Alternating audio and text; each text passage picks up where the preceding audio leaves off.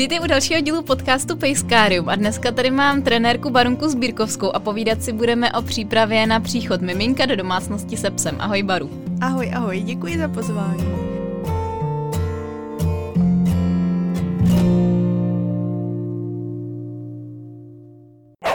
Čímž teda odhaluju to, že uh, ty seš nejenom maminka, ale teď i ještě budoucí maminka.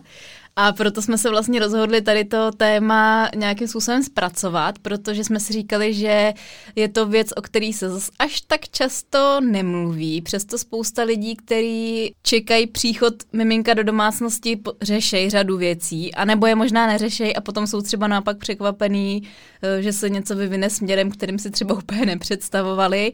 A i když samozřejmě se nedá připravit na všechno, tak na něco se určitě připravit dá, tak jsme si říkali, že to tady dneska takhle shrnem. Jo, super, mně to přišlo bezvadný téma právě proto, že už eh, nějakou zkušenost malou mám a některé věci mě samozřejmě taky překvapily, když jsem si myslela, že mě nepřekvapí, takže přišlo mi to jako fajn nápad, že by se to mohlo někomu hodit. No a já teda uh, podotýkám, dítě nemám a těhotná taky nejsem, jak si někdo myslel, takže uh, jenom bych chtěla říct, že možná některé moje dotazy budou takový amatérský a možná až moc autentický v tom smyslu slova, že vůbec třeba já netuším, co mě jednou čeká.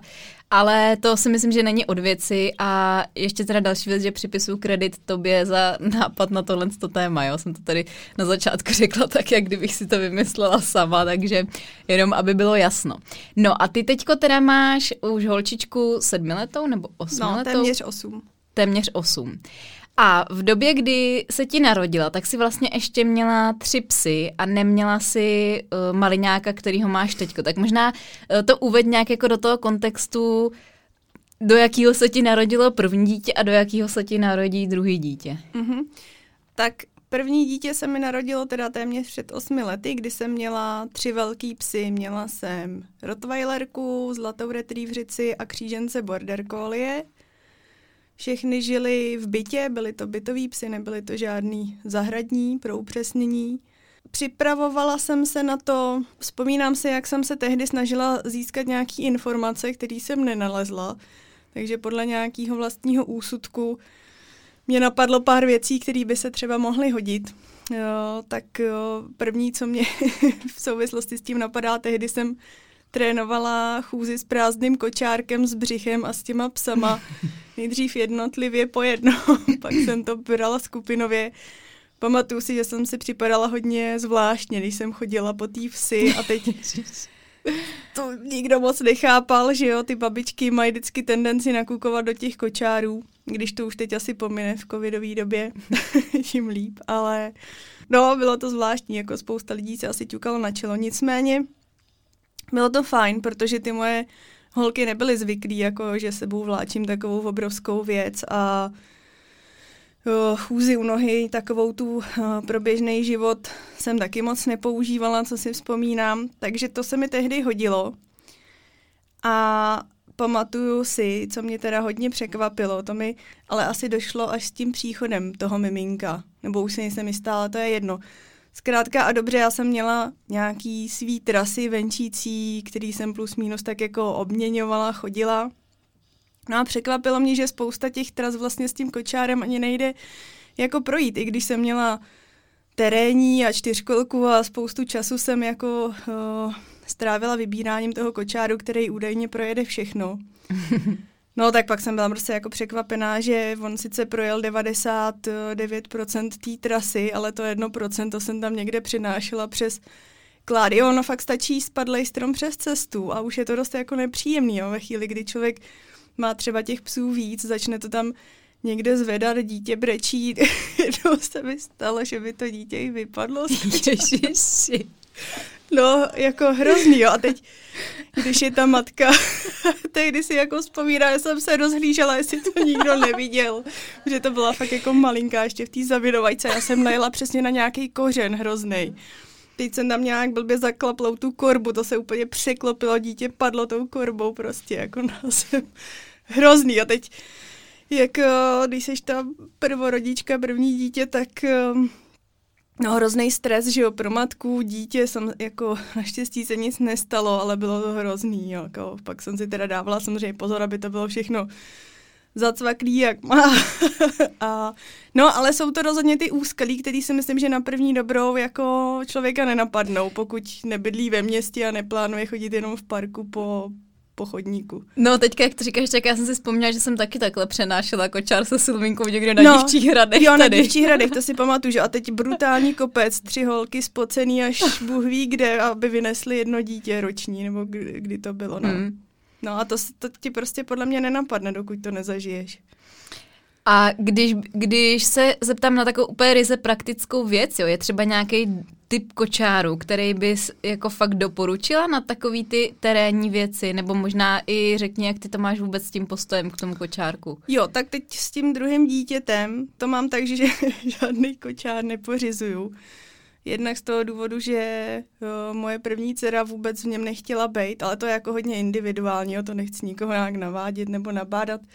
Každopádně můj plán je nosit to miminko uh, první měsíce v šátku, dejme tomu od roka si to tak představu, že by jezdil v takovém, ta značka se jmenuje Chariot, dělá to víc firem, já zase úplně to nemám nastudovaný, ale vím, že pak si pořídím Chariota, který jako projede úplně všechno, je to takovej kočár veliký, ale má fakt obrovský kola a několik jako kamarádek ho má, vždycky, když jsme vyrazili někam na výlet, tak oni přesně ten nejhorší terén hmm. prostě odtlačili malíčkem a já jsem to tam hrvala s tím svým super terénním propocená až prostě na spodňáry, no tak to vím, že určitě chci jako jinak, než, než to bylo poprvé. Aha.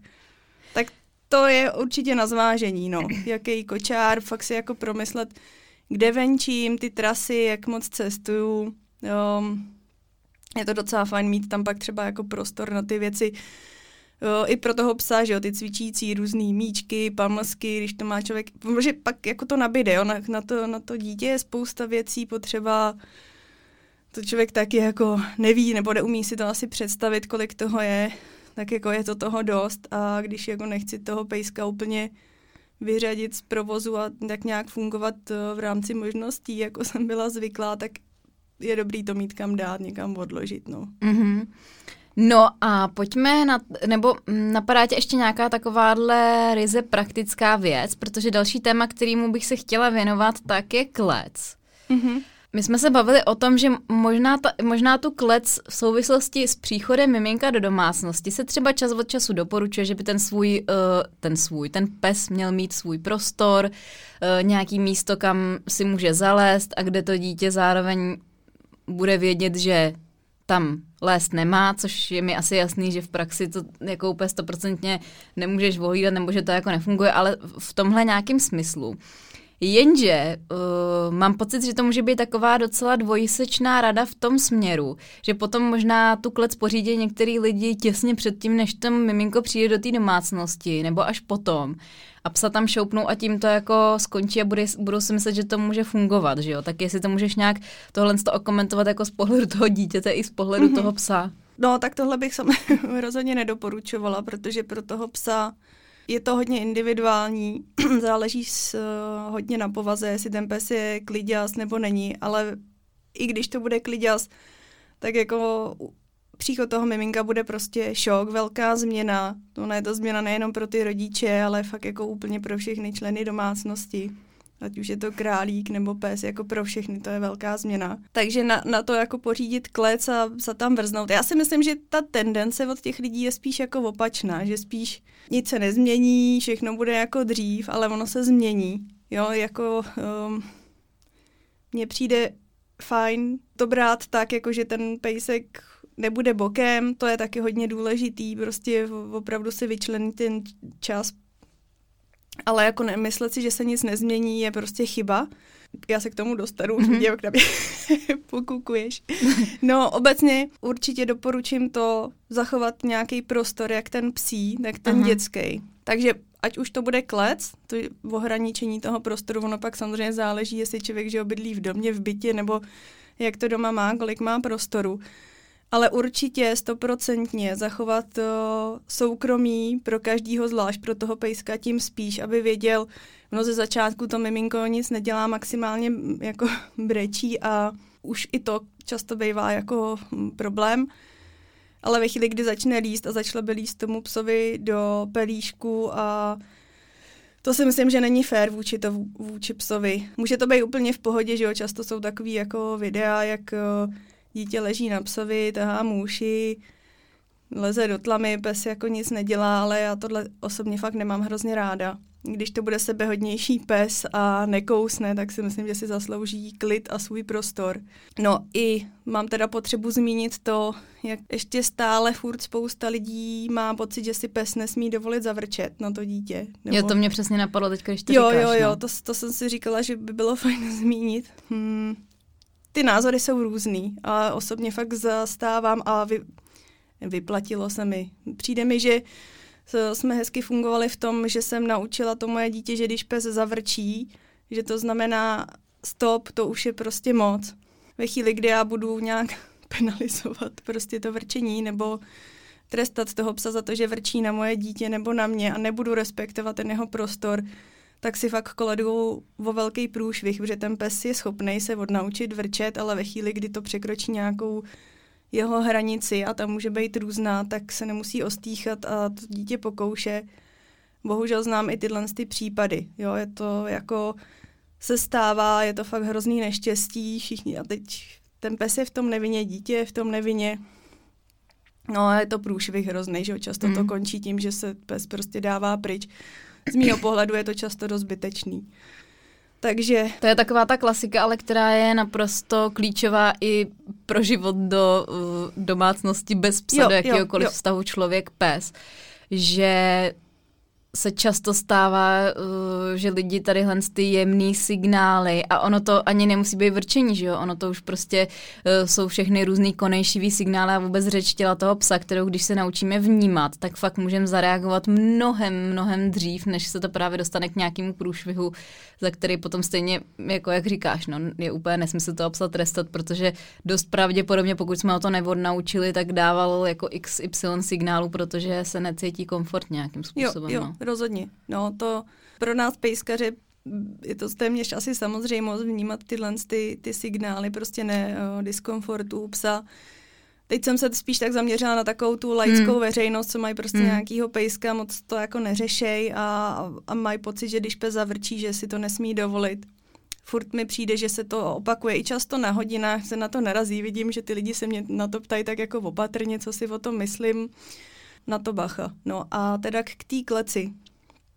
Klec obecně mi přijde super na naučení právě pro dodržení tady toho soukromí, toho pohodlí, ale musí tomu předcházet ten trénink. Určitě je fajn proto třeba využít ten čas eh, v těhotenství, když už to žena nebo prostě i jako partner samozřejmě ne, nechodí do práce, má dejme tomu dva měsíce před porodem, tak si myslím, že to je docela dlouhá doba na to o, natrénovat tu klec tak, aby ten pejsek jako byl tam v pohodě. Zase záleží kus od kusu, jo, ne, ne, nemůžu to paušalizovat na všechny, ale tak jako obecně si myslím, že, že se to dá, že je to fajn věc naučit to na klec.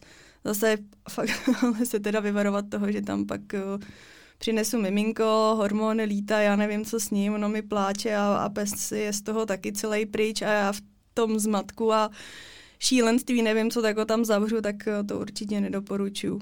Trénink mm. a s rozumem, no. No a co se týče hodně dotazů na tohle téma, ale padalo na tu věc, jestli jak vůbec toho psa nějakým způsobem seznámit s tím miminkem a jestli to je potřeba řešit nebo není, jakou třeba ty máš zkušenost nebo jestli máš na to vymyšlenou nějakou strategii eh, jako velkou nebo jak tohle hmm. to vnímáš.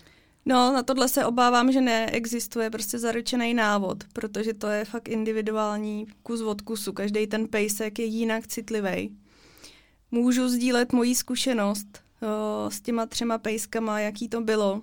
Hmm, pamatuju si, že ta Zla... Všechny tři ty holky, tehdy, když jsem přišla z porodnice, tak jsem jim to miminko dala očuchat. To je taky takový častý dotaz, jestli jako dát očuchat, tak um, jo, pokud ten pes má zájem, tak si myslím, že když jako opatrně mám to dítě v ruce, proč ne? Musím prostě uvá- u, jako vzít v potaz povahu toho mýho psa. Zároveň, pokud se já, jako ta matka, necítím na toto dělat, tak se do toho nenutit. Jo? Ne, že jsem si někde tady doslechla v podcastu Dejte očucha dítě a pak se na to necítím, tak to prostě nedělám. Jo, hmm. furt, se, furt se řídit nějakým vnitřním pocitem, protože ty emoce ovlivňují ne, nejen mě, tak i to chování psa, i toho miminka, je to, je to všechno propojený. Když se to kolikrát třeba nezdá, tak to hraje velkou roli. V mojí zkušenosti to bylo tak, že všechny ty holky se tehdy, já jsem přinesla jako tu autosedačku a oni se tam úplně nahrnuli a teď teda jako hrozně čuchali k tomu miminku. No a pamatuju si, že ta Rottweilerka tak jako úplně silou, jo, a se říká, ty to ten čumák vrazí až bůh kam, jo, teď to miminko nemělo ani tři kila, jako maličkatý, jo. Takže ten můj materský put tam jako zafungoval, trochu jsem se bála. Ale to jsme jako zvládli. Následná zkušenost byla taková. Ta zlatá retrieverice, ta se s tím podle mě během týdne nějak jako srovnala, moc jako na to nějak nereagovala, fungovala. Na první pohled, u ní to teda bylo takový, že nedokážu posoudit, jak moc s tím bojovala vnitřně. Každopádně navenek působila no problém, pohoda, jdeme ven, nejdeme ven, jako jo, prostě taková ta typická retrievří vlastnost, jako mám všechny ráda, všechno je v pohodě. Ta kříženka té border collie, ta je, byla hodně citlivá, že ta na to potřebovala víc času, ta se spíš tak jako distancovala. To byl podle mě přesně ten typ psa, který potřeboval ten svůj prostor a bylo důležité, aby toho nikdo nenarušil a dát, dát uh, abychom jí dali ten prostor, aby sama přišla, aby se sama odhodlala, kdy je na to připravená. Jo, prostě nenutit toho psa, hele, tady mám dítě, pojď se na něj podívá, z něj mám radost, ty taky musíš mít radost, jo. no, takže to potřebovala víc prostoru a nejnáročnější to určitě bylo s tou Rottweilerkou. Hmm, myslím si, že to bylo tím, my jsme na sebe byli celý život hodně tak jako obě fixovaný, jo. Tam ten vztah mezi náma byl úplně jiný. Když to jako vyprávím kamarádům, tak říkám, že to nebyl jako majitel a pes nebo pes a pán, ale mezi náma tam bylo jako fakt něco víc. A ta se s tím srovnávala těžko. Ta si myslím, že to teda vnímala, jak se říká, že jo, když přinesu dítě jako do rodiny, tak ten pes to může fakt vnímat jako ve, ve třelce. Hmm jak když si tam přivedu nějakýho jako milence a pojď, já mám radost. A to, co jsem teď říkala, pojď se taky se mnou veselit.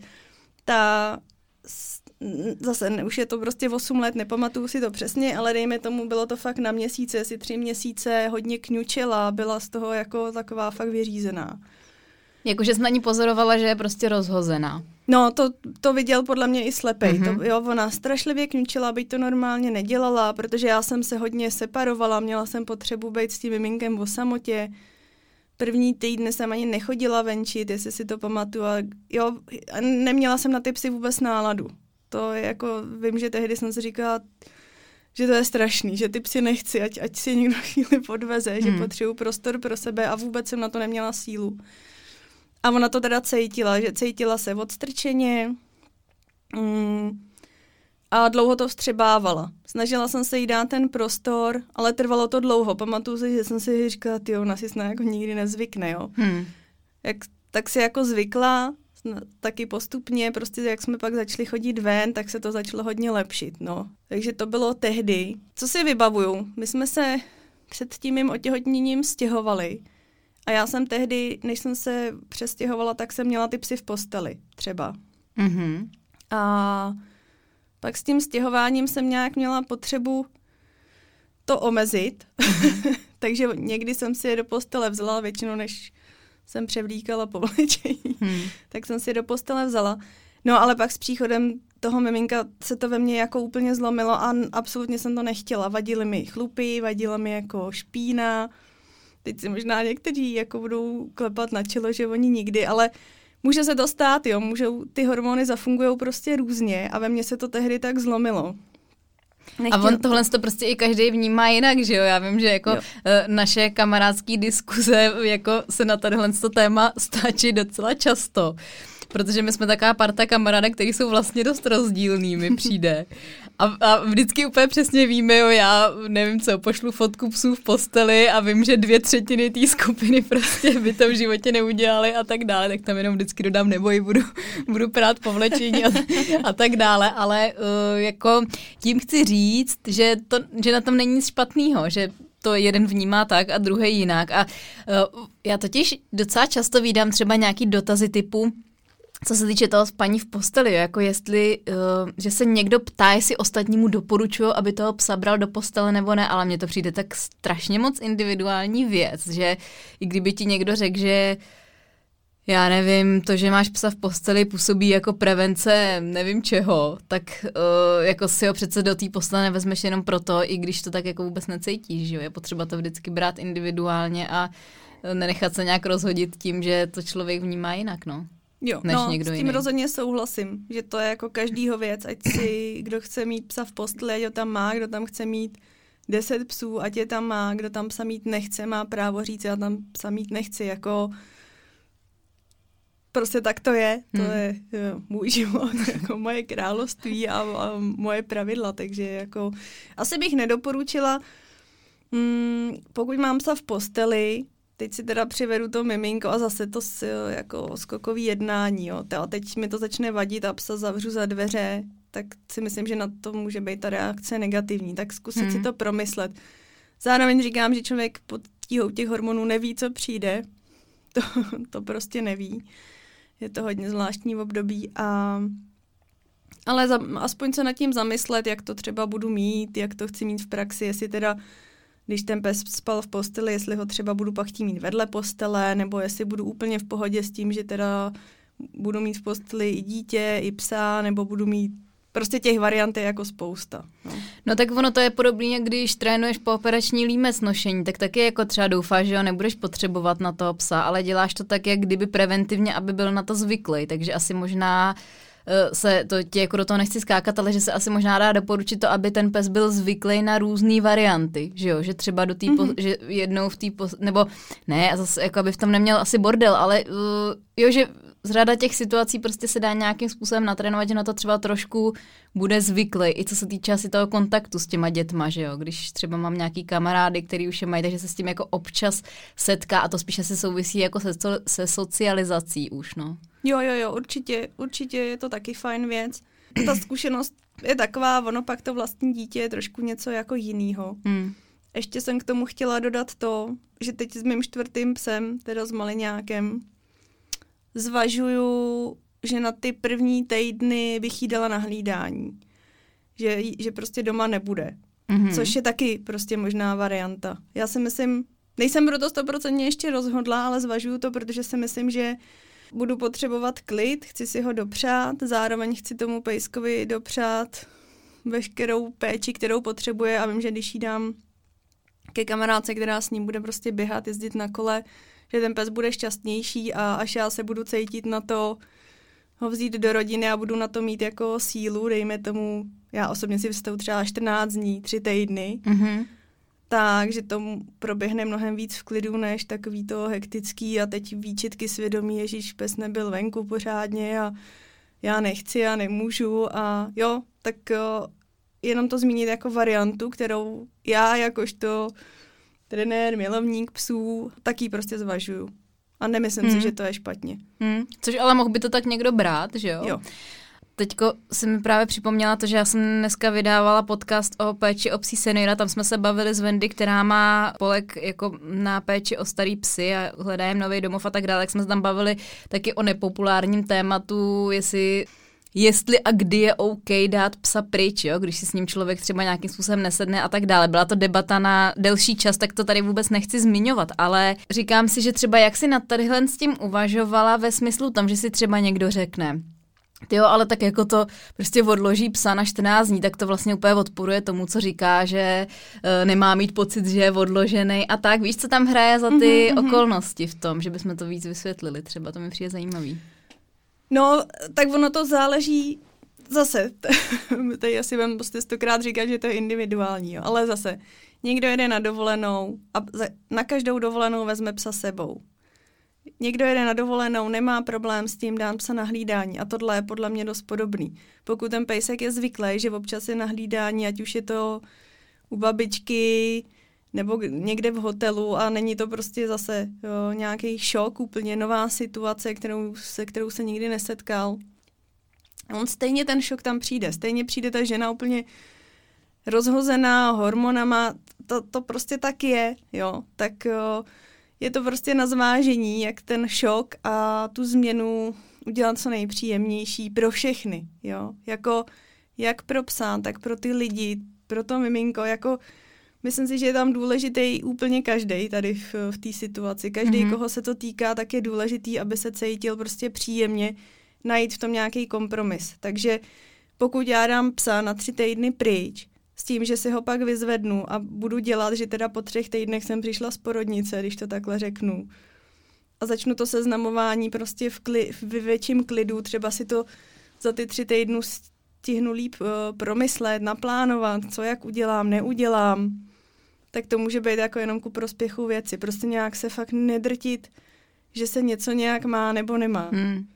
No, to si myslím, že je fakt hrozně důležitý. To je asi úplně klíčový, no. A mě ještě napadla varianta ta, co jsme taky s jednou kamarádkou dělali, když vlastně, když porodila, tak jsme se střídali v tom, že jsme jezdili toho psa venčit, že jo? Jo, jo, to jsme dělali, no. Tak taky varianta. Nevím, no. jestli tehdy ten pes s tím byl jako úplně v pohodě, ale taky se to tak dá. Prostě říkám, je to individuální, záleží to na možnostech, co ten člověk má, ne každý prostě si může všechno dovolit, že jo. No a taky asi je důležitý to, aby teda, to, což už si zmiňovala, ten pes byl na ty lidi aspoň trošku zvyklý, že jo, aby je trochu znal. Tak možná můžeš říct to, jak to děláte teďka doma, když se chystáte na ten jo, příchod druhého miminka. Jo, teď jsem chtěla říct, že rozhodně to je praktický, když ten pejsek je zvyklý i na jiný lidi a přesně nemusím se bát, že přijde kamarádka a budeme ho jako vyvenčit. No, uh, teď to děláme tak, uh, Esme je teda na mě taky hodně fixovaná, že ona vlastně za plus minus uh, svoje čtyři roky uh, nezažila, že by jako nějak venčil někdo jiný, kromě teda té kamarádky, co jí občas hlídala, když jsem jela někam na dovolenou, kde jsem ji neměla sebou. Tam funguje úplně v, jako bez problému, tam s tím nemá problém, to jsem ráda, že, že vím, že nic neničí, je tam v klidu, to se jako můžu jak poplácat po prsou, že jsem jako zvládla všechny ty dovedno, dovednosti.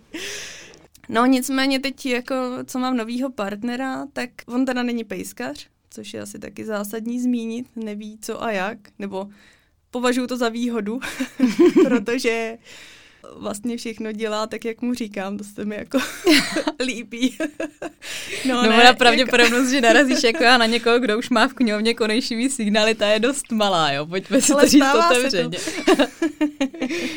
no ne, jako to vnímám jako výhodu, protože Mm, můžu říct ten svůj názor. Ne, nevznikají tam ty třecí plochy, ale my jsme to tehdy dělali takhle a já jsem měl psa, bylo to takhle, bla, bla, bla.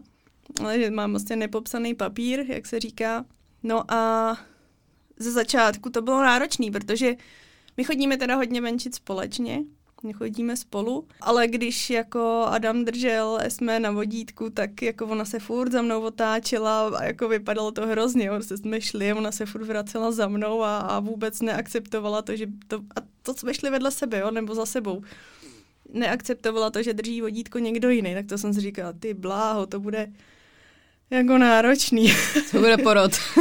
to bude porod. No a No, tak jsme to začali trénovat. Chodíme spolu, teď už je to tak ve fázi, kdy já vlastně to vodítko vůbec nedržím, za to jsem teda strašně vděčná, protože já sotva funím často. A, no a je to skvělý a vidím obrovský pokrok, jak uh, jednak jejich vztah se strašně zlepšil, oni spolu začali cvičit nějaký triky, začali se tahat o hračky a občas mi přijde, že ho má už radši než mě, což je jako Jo, když vidím tak jeden rozdíl, když on přijde domů, tak ona se může úplně poprdět radostí. Když přijdu já, tak jako taky dobrý, ale dá si ví, že se musí v těch emocích krotit. um, no, tak já jsem z toho taková dojatá, jako mám zase radost toho, že to funguje tak, že můžeme chodit, on už jí může venčit. Je pravda, že s ní ještě nebyl jako sám nikdy na té procházce, ale podle toho, jak to pozoruju, si nemyslím, že by s tím byl problém. Vidím, že už jo, pochopila, že jí i povely dává on, že odměny, odměny chodí od něj. Jo, on se s tím naučil fakt moc hezky pracovat, jako s pamlskama, s hračkama, odměny z prostředí chápe, tak jako já se z toho fakt říkám dojatá, jak, jak, jak to hezky funguje, když se chce. No, hmm. Takže my jsme se na to zaměřili, Děláme to pár měsíců, neděláme to nějak intenzivně, prostě když, když je čas a ten pes na to reaguje moc hezky. Teďka ještě, jak povídáš, tak mi napadla další praktická věc a to je krmení, protože nedávno jsme se viděli s jednou kamarádkou, která taky krmí masem jako my a taky je těhotná a ta říkala, No, ty holky, jako já nevím, jestli prostě v tom šesti neděli si nebudu krmit granulem a úplně bylo vidět, že pomalu se stydí, že to, že to řekla nahlas. A my jsme říkali, no jako úplně v pohodě, ne? tak to prostě udělej tak, jak uh, ti to bude příjemný, tak možná jenom i ohledně toho žrádla, teda uh, asi buď to si to člověk, pokud má, je, má k tomu podmínky, může připravit nějakým způsobem dopředu, že jo, anebo, anebo prostě se nezbláznit z toho, že pes bude mít 6 týdnů granule, jako vůbec bych tam teda tak. osobně neviděla problém. No, já to mám úplně stejně. Prostě jak se cítím. Buď si připravím balíčky, který budu mít, dejme tomu, když krmím dvakrát denně, tak budu mít prostě dva balíčky na den. Uh, nebo koupím pytel granulí a přesně to se nezblázní. Prostě jako uh, tam ty priority se mění, takže bude pes sežere jeden pytel granulí, tak přežije, nemyslím si, že bych mu ubírala na nějakým komfortu, ale zase zmiňuju ten vnitřní pocit. Pokud já budu mít pocit, že ho strašně šidím tím, že mu sypu granule, tak si radši připravím ty balíčky i za cenu toho, že je dám do mrazáku k sousedům. Jo? Hmm.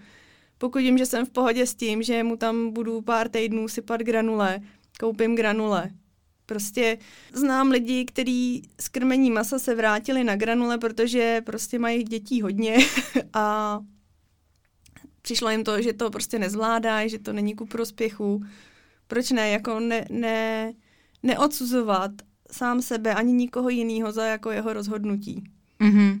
A ještě možná, co i byl taky dotaz, který přišel na, když potom přijde to miminko na svět, takže samozřejmě logicky člověk má asi méně času i na ten trénink a nějaký společný procházky a tak dále. A teďko asi odhlídněme od toho šesti nedělí, protože to je úplně výjimečný stav asi, který si žádá i jako takovýhle výjimečný třeba řešení. Mm-hmm záleží teda na individualitě toho, eh, té rodiny. Co potom později třeba, jestli myslíš, že je dobrý udělat si nějaký čas i vyloženě jenom na toho psa, že budeme spolu jenom já a pes bez dítěte, nebo jak nějak vybalancovat to, aby se pro toho psa fakt úplně nezměnil celý svět v tom dlouhodobém měřítku třeba. Mm-hmm. Nebo jak jsi to dělala ty?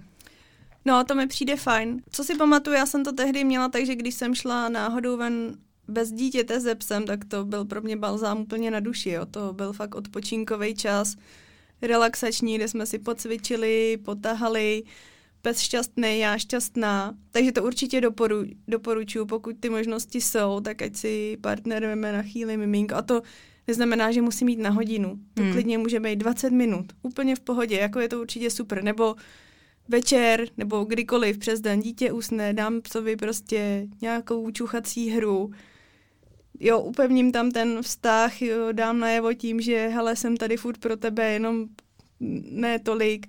Jo, určitě se na ně úplně nevyprdnout. Já osobně to fakt jenom doporučuju. Pak záleží samozřejmě, jaký je to miminko. Vím, že jsme tam měli nějaký dotaz, jestli se dá dál vrcholově sportovat, i když má člověk teda dítě. Myslím si, že jo, že to je na tom, jak si to člověk jako zorganizuje. Ale tak to je takový s tím mateřstvím všeobecně, že jo, že někdo uh, nebo nevím, teďka zase to bude znít blbě ode mě, když dítě nemám, ale mám pocit, že ve svém okolí vidí, jako se mi nějakým způsobem potvrdilo to, že lidi, kteří nejsou takový úplně hrotiči a strašně úzkostliví na všechno možný, tak potom to nějakým způsobem dávají mnohem líp než ty, který řeší fakt každý eh, prd hrozně mm-hmm. moc, což jako ne, nemyslím to tak, že bych to nějakým způsobem odsuzovala, ale že to prostě souvisí celkově s náturou člověka. Jo, no tam podle mě hrajou roli ty emoce, protože ve chvíli, kdy já jsem vnitřně v klidu, ten pes je v klidu a dítě je v klidu, tak to funguje. Jsme všichni hmm. v klidu a já si můžu odjet na celý den na závody. Máme je... třeba kamarádku, která má že čtyři děti, Teď dva, nechci, dva psy. nechci, nechci v těch počtech mílit, už se tam trošičku ztrácím. Ale má čtyři děti, dva psy, jednu dobu měla tři psy Jako kdyby mi to někdo řekl bez A bydlí souvis... v bytě v Praze. bydlí v bytě v Praze. Kdyby mi to někdo řekl bez těch souvislostí a bez toho, aniž bych toho člověka znala, tak si řeknu, že je to prostě magor, jo. No, podle mě to magor je. ale ale když... oni to dávají úplně levou zadní. No, a je to přesně A není nastavení. to kec ani žádná ne, póza, jo, ale jo. prostě je to rodina, která to má nastavený na pohodu a opravdu to má neskutečně na pohodu, Jo. jakože by jim to mohl kdo závidět. No, no rozhodně. Tam jako, určitě tam teda hraje roli to, že i ten partner je pejskář a oni se střídají v tom venčení, že to nenese jako na hrbu jeden člověk, Hmm. jo. Takže s- si střídají jak děti, tak psy, dělají ty akce dohromady, jsou na, naladěný na stejnou notu, což hraje jako určitě je to důležitý. No, ale přesně oni jsou všichni furt vysmátý, nic jim nepřijde jako problém a pak to funguje. No, ale zase to se může změnit. Můžu být sebevětší pohodář, pak prostě, hm, nechtěla jsem to zmiňovat, ale můžu, musím teda. Jo, pak má ta žena ošklivý porod, blbě to zpracovává a může se to fakt všechno změnit vlastně o 180 stupňů. A i, i to je potřeba vzít v potaz. Já neříkám počítat s tím, že se to stane, ale je dobrý to mít někde vzadu v mozku, že to může nastat. Nebát se třeba si říct jako o pomoc přesně, ať už ta pomoc bude v tom, že mi někdo bude toho psa vyvenčit, poprosím všechny kamarády, nebo mi doma někdo uklidí, navaří, přesně na balíčku je to maso. Nebát se říct o pomoc, není to jako ostuda. No. Někdo se ještě taky ptal na další věc, a která byla to, že mm, jestli se někdy děje, že pes začne bránit tu svoji rodinu nebo v úvozovkách tu svoji smečku po příchodu miminka, s čímž ty, jestli se nepletu, taky máš zkušenost, že jo? Mm-hmm. Zase si myslím, že to je individuální. Pes od psa asi záleží teda na, na plemeni, na té povaze, to je jasný. Zkušenosti mám, ta Rottweilerka moje hodně nás jako hlídala. Tehdy jsem za to byla ráda, protože mě bylo jako nepříjemný, když někdo ke mně chodil, koukal, nedej bože, šahal na to dítě, tak mi to vadilo. Jo. Tak ona nás k nám jako nepustila. Tehdy to bylo i v období, kdy teda fakt začala chodit s košíkem.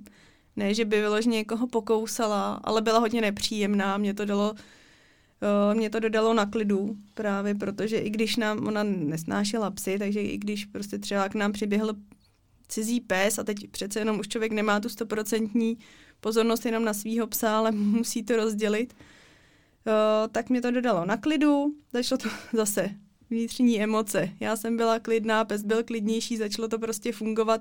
A to, že to je o tom, že pes nosil košík na čumáku, tak nosil prostě košík na čumáku. Jako maximum, co jsem pro to mohla udělat, bylo to naučit po dobrým, aby ona s tím byla v pohodě, neřešila to, což, což jsem udělala a fungovali jsme hezky. A bránila nás. To vlastně nevymizelo. Bylo vidět, o, i když už o, Silvinka moje byla chodící nebo na nějakým odrážedle a chodili jsme společně nebo někde na, na hřišti. Jako pak bylo vidět, že se uklidnila v tom, že už uměla ty situace jako vyhodnotit, která je životu, životu nebezpečná, která je v pohodě, ale byla furt taková ostražitá. Bylo vidět, že to brala jako nějakou svoji zodpovědnost. No. Jo, a pak jsem měla přesně tu zlatou retrievřici, tu jsem zaparkovala u dětského hřiště, ona si tam prostě něco okusovala, absolutně jsme ji jako nezajímali, nikam neutekla, už se řeklo, Sušínko jdem, tak Sušínka se zvedla a šli jsme domů, jo.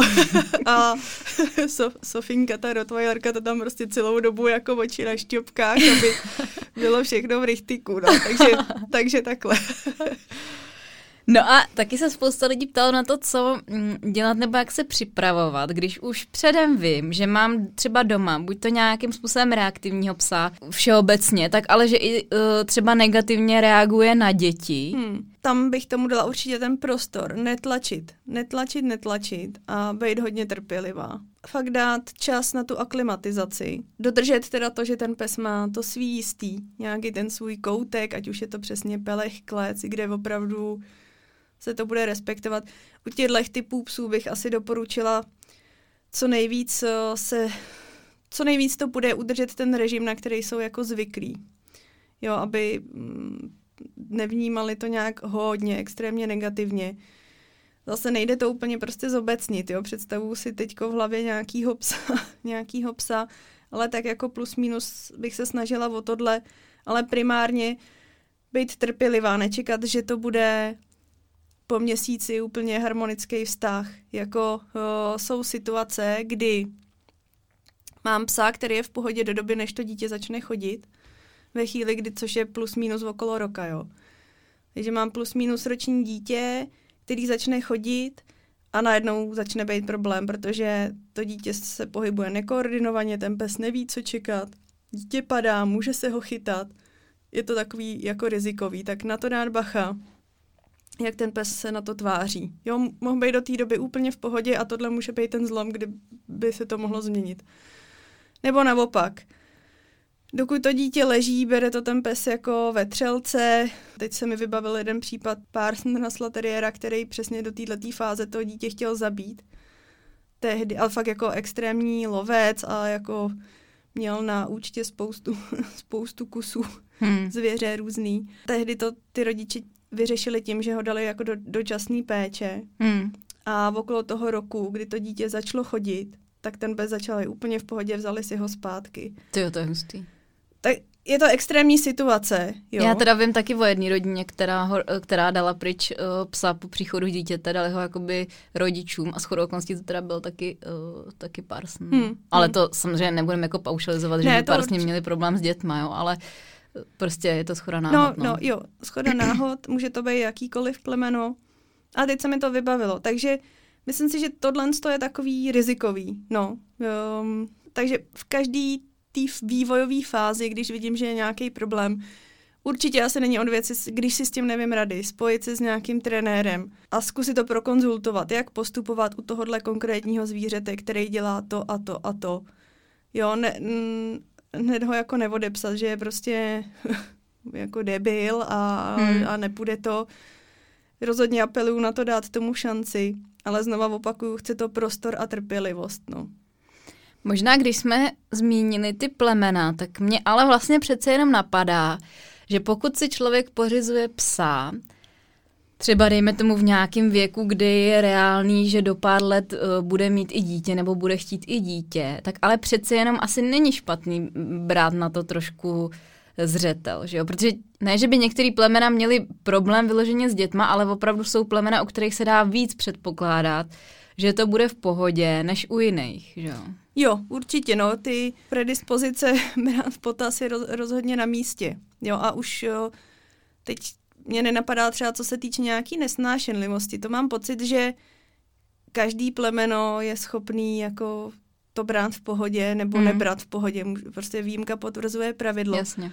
Spíš, co mě napadá z praktického hlediska, když to vemu u sebe, jo, mám prostě 30-kilovýho maliňáka, živýho a jo, osmiletou teda dceru, která by strašně ráda toho pejska venčila sama. No a to nepřichází v úvahu, jakože bych jí dala tohohle psa na vodítko a byť obejdi tady prostě blok, kde, nebo vemí tady na louku, to, to nepřichází v úvahu. Ale když si představím, že bych měla psa, který bude mít 15 kilo, tak už si to umím představit líp. Nemusela bych se bát, že mi strhne někde do silnice, nebo když mám, nevím, nevím proč jsem si vybavila nějaký prostě reachbacka psa, mi přijde, ty často jsou jako konfliktní ke psům. Zase, jo, prostě budu nějakýho jako velkýho konfliktního psa, co vím, že se mi rve, což mimochodem můj pes se taky rve, tak prostě to dítě s tím nepustím. Nebo teď zase jako nemusí s ním chodit úplně samo. Ale i když jdem sami, tak i ani tak ona ho ne, jako nemůže držet na vodítku, jo. I když prostě pro ní je to forma nějakého splněného snu, že teda bude držet vodítko se psem, No ale já si to jako netroufnu. No a tak přijde mi fajn a hezký, když mám nějakýho pejska, co teda neváží 50 kilo a můžou spolu takhle pak nějak jako hezky fungovat. Hmm. Jako spousta věcí se dá natrénovat, o tom žádná, jo. Spousta věcí natrénuju, naučím, to samozřejmě jde, ale prostě váhu psa nezměním, jo. Temperament můžu korigovat, ale zase nezměním. Hmm, Takže je to věc, na kterou prostě musím koukat už, a to ani ne, nemusí vůbec souviset s dítětem, ale opravdu na to koukat už, už když si to psa pořizu. No. Jo, přesně tak, jako když si stará babička, že jo, taky pořídí jsem zmínila reachbacka, tak jako asi když uvidíme na ulici paní prostě s reachbackem prostě v plné síle, tak asi taky z toho nebude mít nejpříjemnější pocit. Hmm. A zajímavý ale je, že eh, na druhou stranu i ty psy dokážou, nebo mám takový pocit z toho, že dokážou moc dobře odhadnout Eh, ty svoje síly a nějak se jako trochu přizpůsobit tomu člověku, se kterým jsou v kontaktu. Teďka si mi právě připomněla, že když jste byli u nás na návštěvě a Silvinka se přetahovala z naší babu, což je Staffordka, tak jsem si říkala, to je hustý, že ona fakt jede na 5% té síly.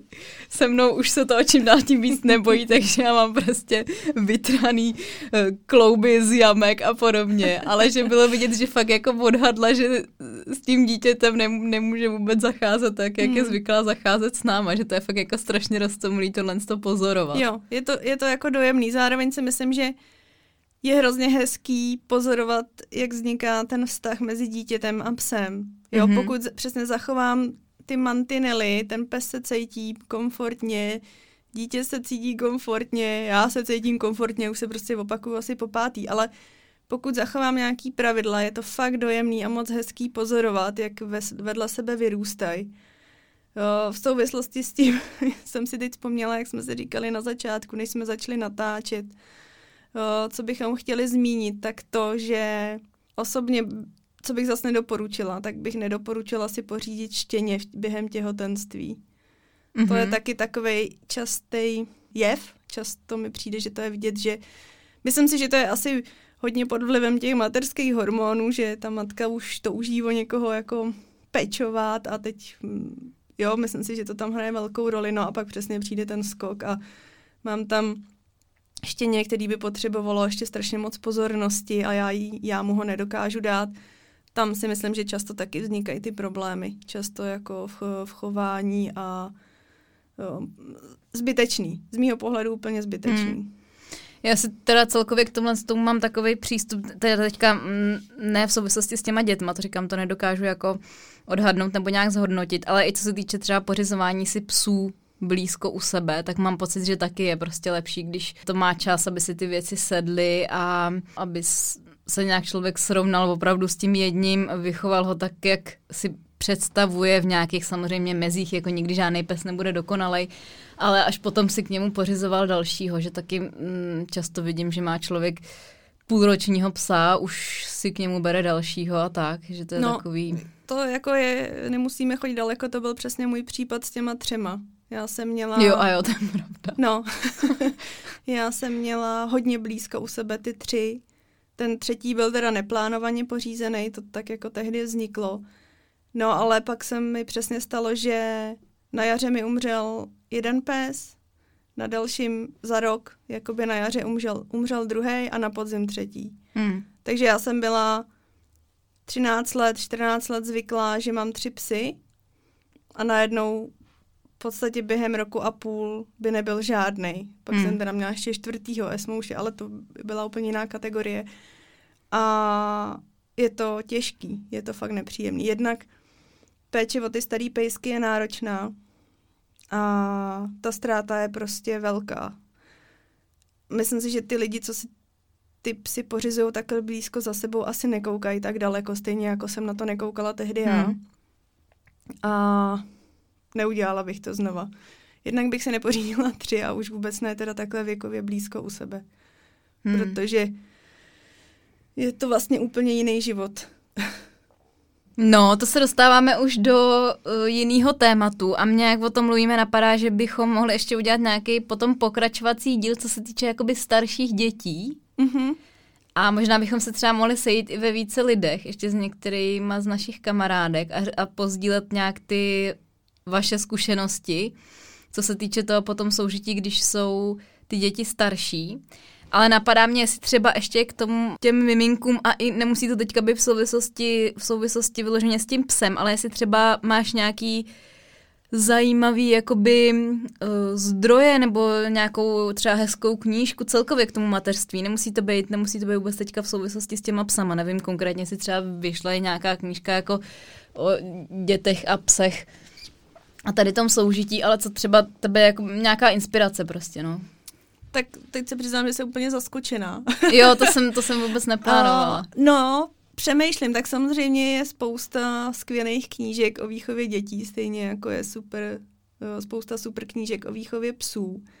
Ale tahle kombinace si myslím, nebo ne, nevím, že by bylo něco, protože on prostě neexistuje, ten univerzální návod. Ale no, myslím si, že, že není z takového literaturu. No, mně se osobně na to, co na to naráží, nebo na ty větší, vě, větší... A celkově i třeba, kde čerpáš jakoby inspiraci, co se toho mateřství týče. Víš, že to nemusí jako vůbec souviset s těma psama. Mm-hmm.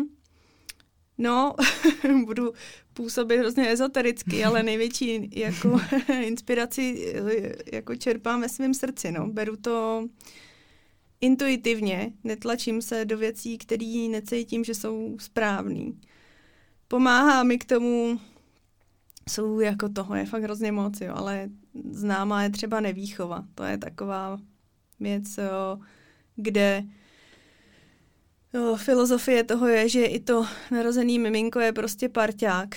Není to, že dítě nevím do jakého věku úplně blbý, neschopný a nic neví a já jenom protože jsem o několik let starší, vím všechno nejlíp a, a proto mě musí poslouchat, tak, jo, tak to tak vůbec nemám. Beru to tak, že jsem průvodce těch dětí. Beru to tak, že je mám půjčený na nějakou dobu a snažím se jim ten svět ukázat mýma očima, tak jak nejlíp uh, dokážu.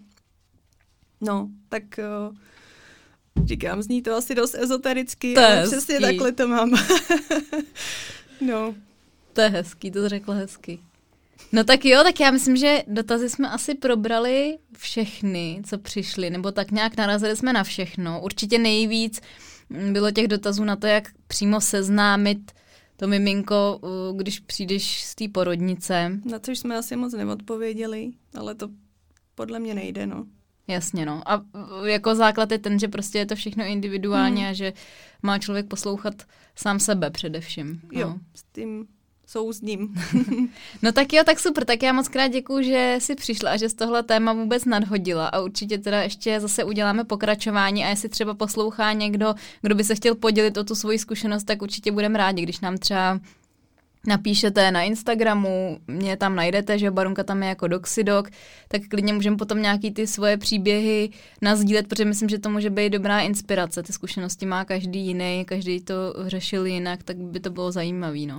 Jo, přijde mě to úplně skvělý, protože ještě jedna moje zkušenost, přesně si vybavuju, že tehdy, kdy já jsem měla to první dítě, tak když jsem byla někde ve společnosti s těch pejskařů s tím miminkem, kde ty děti nikdo moc neměl, protože já jsem jí měla relativně brzo, tak jsem si připadal tak jako odtrženě, jo, hmm. že jo, ta se tam bachtí s tím miminem, měla jsem pocit, že mi nikdo moc nerozumí. Furt se snažila ty dva světy nějak spojit dohromady moc se mi to nedařilo, no. Pak jsem byla jenom mezi matkama, který psi nemají, tak tam to zase fungovalo jinak, hmm. ale přesně jsem toužila potom spojit to dohromady. Myslím si, že to jde a vlastně loni v létě byl i můj první tábor zaměřený na děti s pejskama, který myslím, že se teda jako výborně vydařil. Teď mě mrzí, že ten rok nebude, hmm. ale mm, rozhodně to je věc, která si zaslouží prostor a je tam velký potenciál. A těším se teda na případný příští a na další zkušenosti a na všechno, protože je to jako hezký. Tak jo, tak děkuji moc krát a měj se krásně. Taky děkuju. Ahoj. Ahoj.